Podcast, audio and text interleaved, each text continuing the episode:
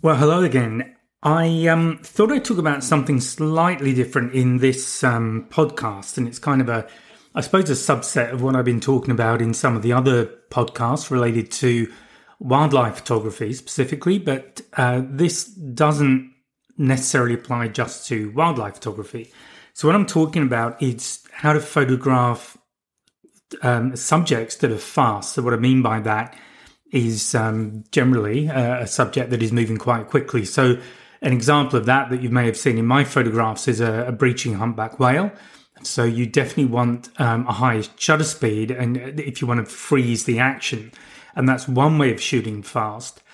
But an alternative might be to photograph, say, a car if you're at a motor racing event. And in that kind of photograph, you might want to convey a feeling of speed by having some parts of the photograph blurred with your subject frozen, or alternatively, the background might be frozen and your subject might be moving. So, shooting fast subjects, um, as I say, goes beyond wildlife, and there are a few things to um, think about if you if you want to do that. And if you haven't done it before, I'd suggest that you experiment because it is quite a good thing to um, to be able to do, uh, depending on what kind of photography you uh, you do.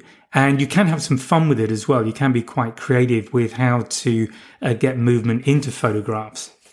So, the first thing I want to talk about is shutter speed because, broadly speaking, shutter speeds will give you certain effects. So, if you're looking at thousandths of a second as your shutter speed, that is likely to freeze the action completely, obviously, depending exactly upon what you're photographing. But generally, if you're shooting thousandths of a second, you're going to freeze the action completely. So, you get one, moment, one of those moments in time.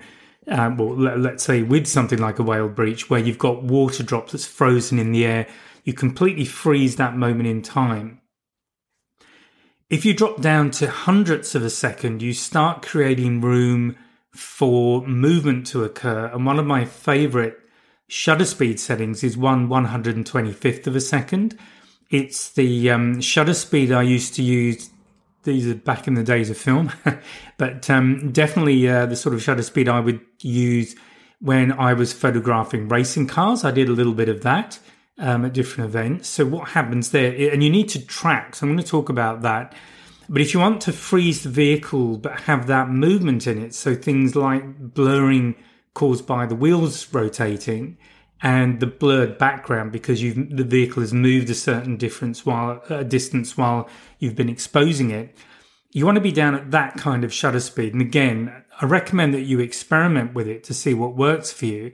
Uh, cars are really easy to um, experiment with because most of us live somewhere where there are there's a road and cars going down it. So um, it's it's very easy to just experiment with different shutter speeds and see what kind of effects you can get, both by tracking and not tracking uh, the vehicle.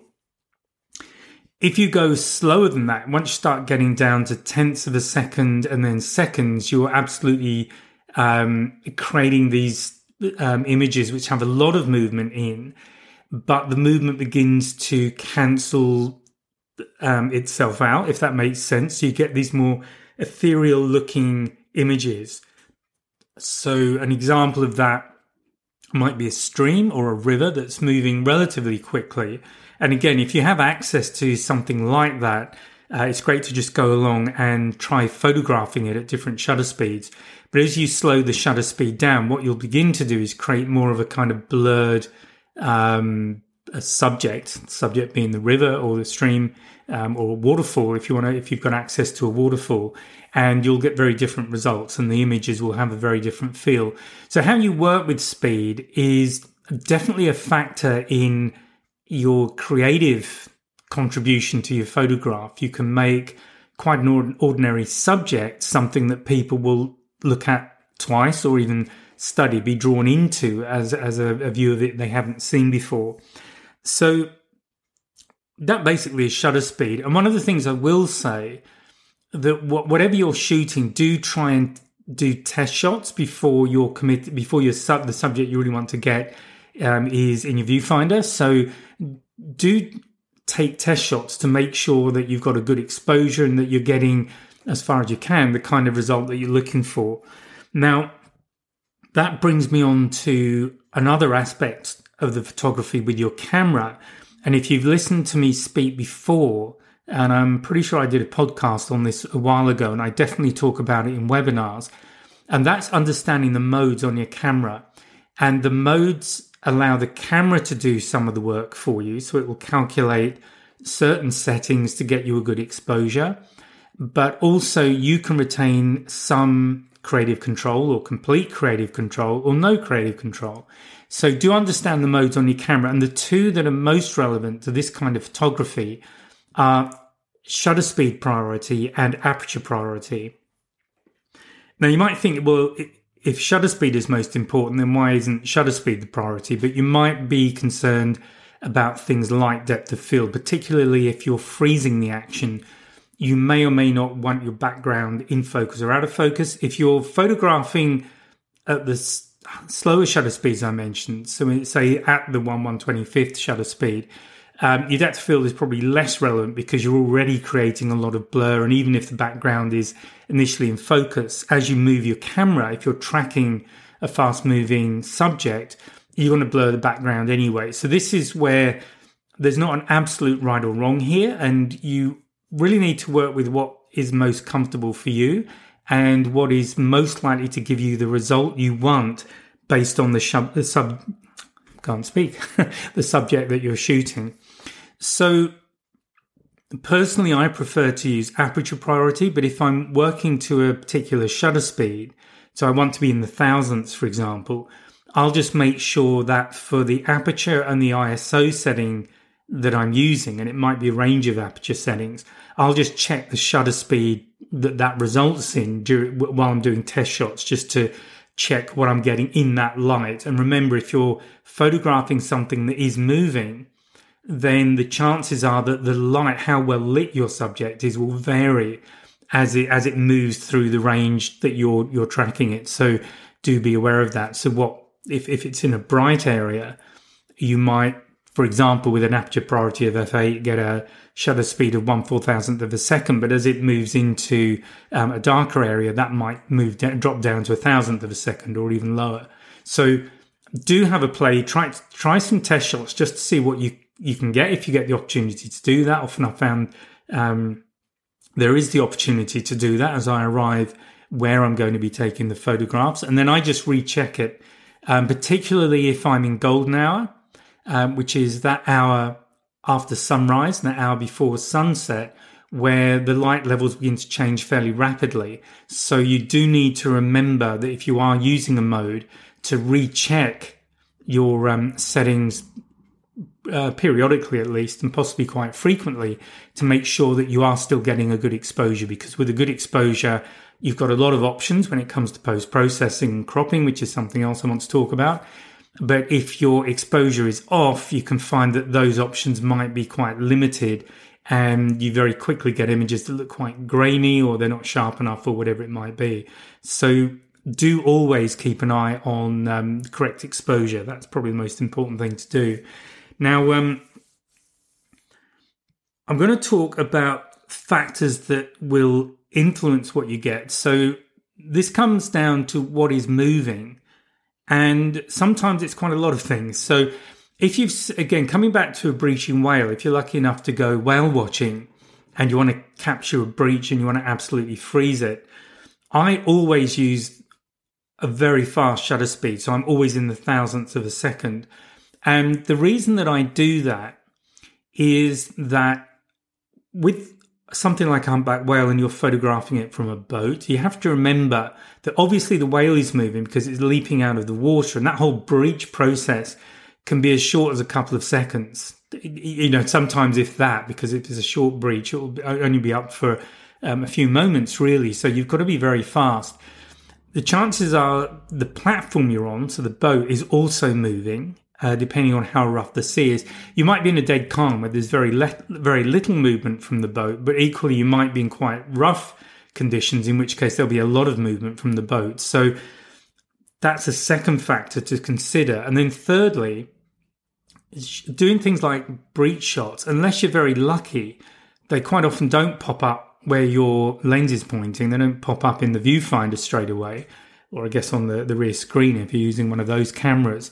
So you need to be ready to pivot fast and get that shot. And that comes, and you get that speed through a lot of practice. That's the only way to do it. But of course, that means that you're also moving. So your subject, your platform, and you are all moving in that moment that you're taking the shot. So hence, I always go for on the one on the face of it might look like um, a, a kind of much higher shutter speed than you would expect, but that's the reason why. Alternatively, let's say you're photographing cars, um, the vehicle might be moving. So that scenario where you want to keep the vehicle and possibly the driver nice and sharp if you can see both.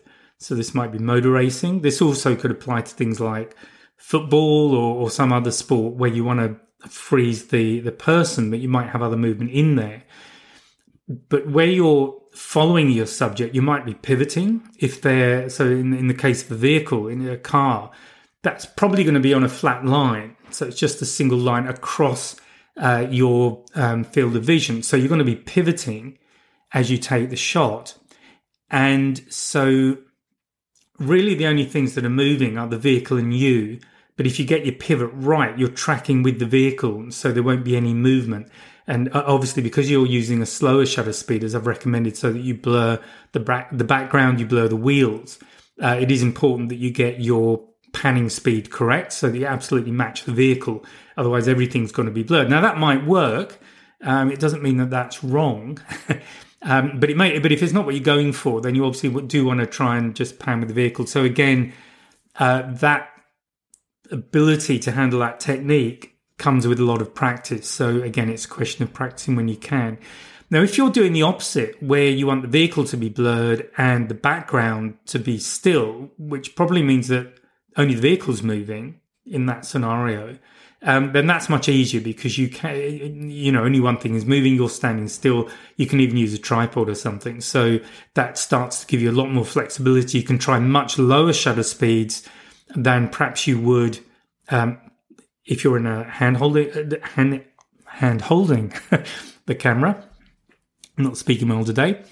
Um, that might be the, the kind of situation where you want really want to drop the shutter speed down. It might be tenths of a second.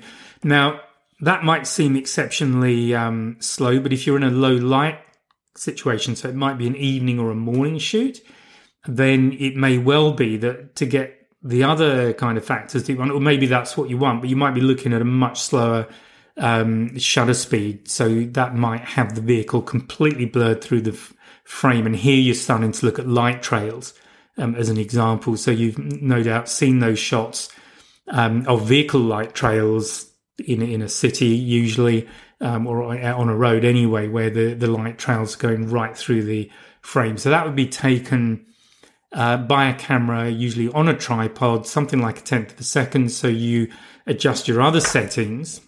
Sorry, that was me hitting my notes.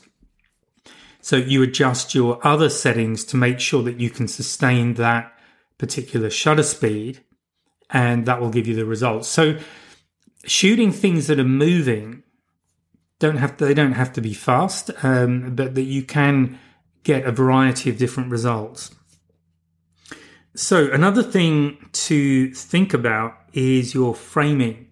So, one of the nice things to do, particularly if you are freezing a subject, is to visually give it space either in front of it or behind it, because that starts to lead to telling a story. So, you may have heard me talk about uh, being a visual storyteller. If you leave space in front of your subject, whether it's a vehicle or an animal or whatever, you're basically suggesting that that subject is going to move into that space, that whatever's important to that subject in that moment is ahead of them. Equally, if you put the empty space, so um, to behind your subject, so let's say your subject is looking out of frame to the right and you put a lot of empty space behind it on the left, that suggests that there's something going on behind it. Now, it might be that something that's just happened in the past. There might be a threat or something coming from that side that it may not be aware of. but you're you're visually kind of suggesting possible scenarios for that situation to whoever is looking at that image. So this is again where you can make an image a bit more interesting by just changing the composition slightly. So you might create that composition straight off through the viewfinder. Or if it's something that's happening very quickly, let's say um, uh, an animal hunting another animal, so that's going to be all happening very quickly usually. Um, it might be, again, the breaching whale, it might be um, dolphins, porpoising, it might be something like that. Um, often when you take the shot, you've got to do it so fast to capture the subject that you don't really get much time to frame it. So the framing will tend to happen in post processing. So if that's the situation, then what I recommend is that you actually pull out, assuming you've got a, um, a wide lens, a zoom lens rather. So pull out from the subject so that the subject is smaller in the overall picture. But that gives you more cropping options when it comes to creating the final image. So I, I always shoot raw. I always shoot with the highest resolution, the biggest picture that the camera will support and that's one of the reasons I do that because if I um, get into that situation, I'll tend to I, I, tend to use zoom lenses anyway, so I'll just pull back a little bit. So my subject is initially smaller in the frame than it will be in the final image, but it gives me those op- opportunities to just recrop it in a more creative way and create a more interesting um, photograph with that subject. Now I've spoken about tracking your your subject and obviously, if you're going to do that, it's really important that you focus on it. And this now comes back to how do you use the autofocus on your camera. So there's two things that I do. One is that I always go for um, a, a, single point focus. Usually it's the center point. So if you look at the um, autofocus settings on your camera, the chances are that you're going to see something that looks like a collection of little squares. And um, they're in a larger group of squares, which might be um, a big block kind of horizontally, and there might be a vertical block in the middle, you know, so there might be a, a kind of very rough kind of T shape um, made up of these little squares. And you might also see uh, markings around them that tend to group those squares. This is basically how the camera is going to focus, but you need to understand what those points mean. So, how do you select a group? How do you select all of them if you're going to do a you know, you know very broad focus, or how do you pick out one particular point? So, as I've said, I by default on my camera, I've set my autofocus up to just use the central point.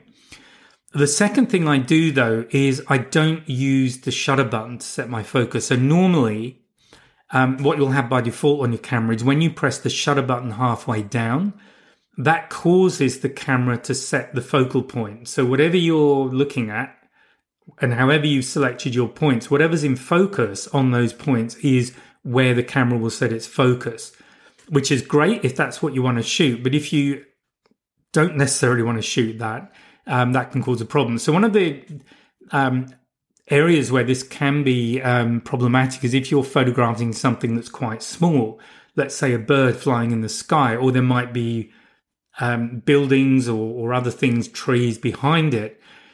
If you don't have your focus exactly on the bird at the time you take the shot, it's going to be re- the camera will refocus on whatever's on that central point.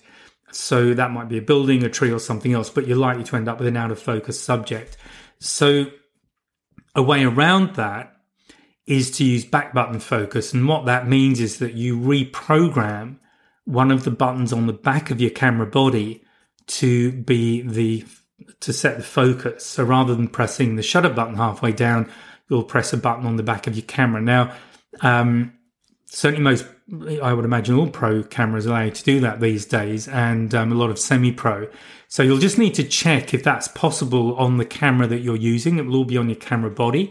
Uh, but do look up back button focus and try it out. Initially, it can be a bit tricky to use, but again, with practice, it can become second nature. Now, the other advantage to back button focus is that once you've set your focus, as long as your subject isn't moving too far either towards you or away from you, it means that focal point is pretty much right. And you can compensate for that by just altering the depth of field as well. So it gives you a, a kind of focal, a box that's in focus, an area that's in focus that you want to keep your subject in. Um, it means that you can just shift the composition so that your subject is no, no longer has to be on that central point because once you've set your focus, you can forget about it and shoot away as long as that focal distance hasn't changed significantly and, and put your subject out of focus. I hope this is all making some sense, but it is worth, worth looking into um, back button focus if you find that you're you're having problems using the the standard focus setup. Even if you're not having a problem with it, um, having back button focus does give you a, a, few more creative opportunities in terms of how you compose your shot if you've got time to do that. So um, I suggest that it suggests that's definitely um, well worth uh, looking into. Um, another thing to think about is burst because often with something that's moving very quickly, and here I'm thinking of dolphins, but also I do this with um, whale breaches and anything else where an animal is moving fast. Um, you are likely to have um, shutter options. So, do you take a single shot?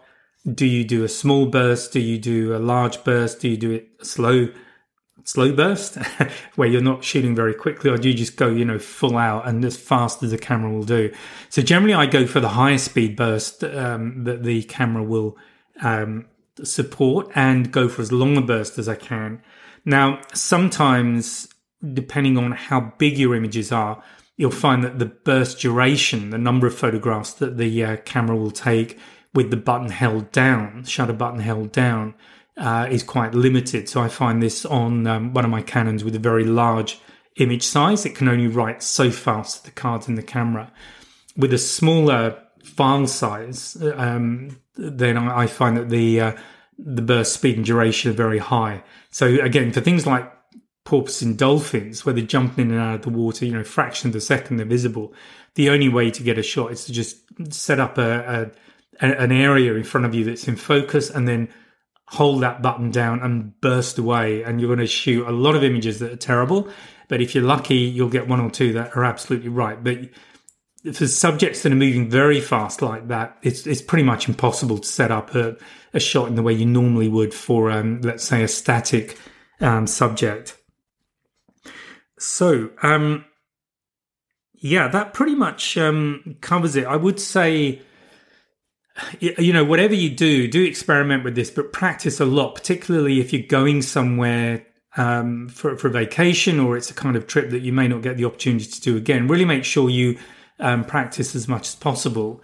Depending on what it is you do want to shoot, birds are a great subject for wildlife, moving cars. Generally, uh, you know, most people have access to photographing moving cars, and then you can just practice and try different uh, settings. So the kind of settings I'll just in terms of aperture, I'll tend to start at f8 as a starting point because that's um, pretty much down the middle of the aperture range for most lenses. And if you're working with a, a cheaper lens, that's generally where it will perform the best. Uh, for um, pro and semi-pro lenses, it doesn't make a lot of difference. The um, uh, the performance of the lens at the extremes of aperture should be um, very similar. But um, if there's any doubt, keep to the middle of the uh, the aperture range. So I would certainly do that. Okay, and that, frankly, is pretty much that. The only thing I haven't really spoken about is whether you add blur or remove it in post processing. So I'm not a big fan of adding blur. Um, the reason, this is my opinion, uh, is that it's very easy to make an image start to look like it's been over processed a bit in, in post processing. So um, I try and avoid that. I tend to keep my post processing um, process uh, system to um, as, as as limited as possible because I really want to keep the shot as natural as possible. I'll do adjusting for light and color, those sorts of things. Um, I'll definitely recrop uh, to get uh, a more interesting composition, but beyond that, I don't do very much. Uh, there is um, uh, a program you can use from Topaz Labs that will remove um, uh, movement in an image if that's what you want to do. If you've got a, a, shot that you do want to process and is perhaps slightly out of focus, and it's one of those shots you you, you know you absolutely love, but it's just not quite there. Uh, that's um, I can't remember what the costs are for those. They're not so cheap, but it may be something that you um, uh, might find that you want to use a lot um, or, or, not that much. So the post processing side, I haven't really focused on very much, and I'll, I'll, kind of leave that to you. So I hope you found that interesting. I hope you found that useful, and um, enjoy your photography. I'll speak to you next time. Bye for now. Just before I go, I want to let you know that there's a couple of ways you can support me if you feel so inclined. Uh, with the podcast, Buzzsprout, which is the um, the platform I use for all of my podcasts, they have a subscription model. So if you feel that you would like to subscribe, a few dollars, a few euros, whatever, um, to the podcast, that'd be much appreciated.